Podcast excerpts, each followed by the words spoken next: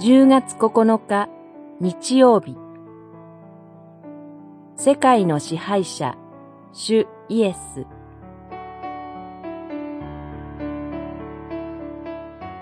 詩編110編。我が主に賜った主の御言葉。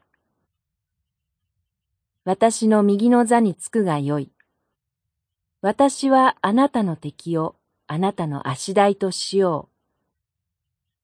百十編一節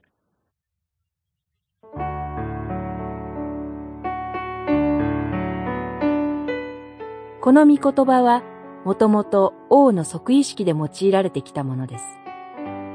しかし、やがて神の右に座す勝利と栄光のメシアを証しし、賛美する言葉として読まれるようになりました。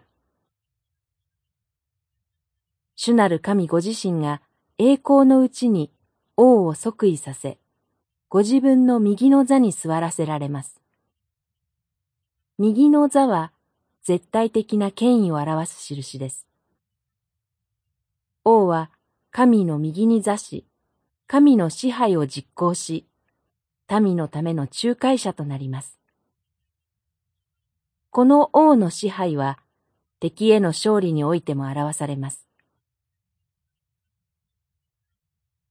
神は敵を王の足元に置かれます。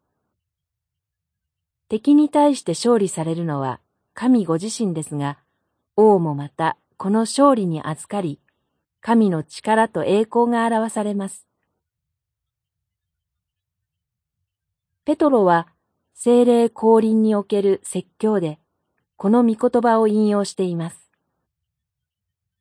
彼はキリストの復活によってこの王の即位が実現し、これからはキリストが神の右の座につき、世を支配されることを告げ知らせました。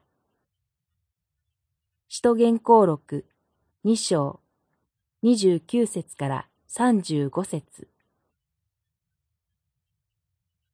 このことは私たちに生きる力と望みを与えます。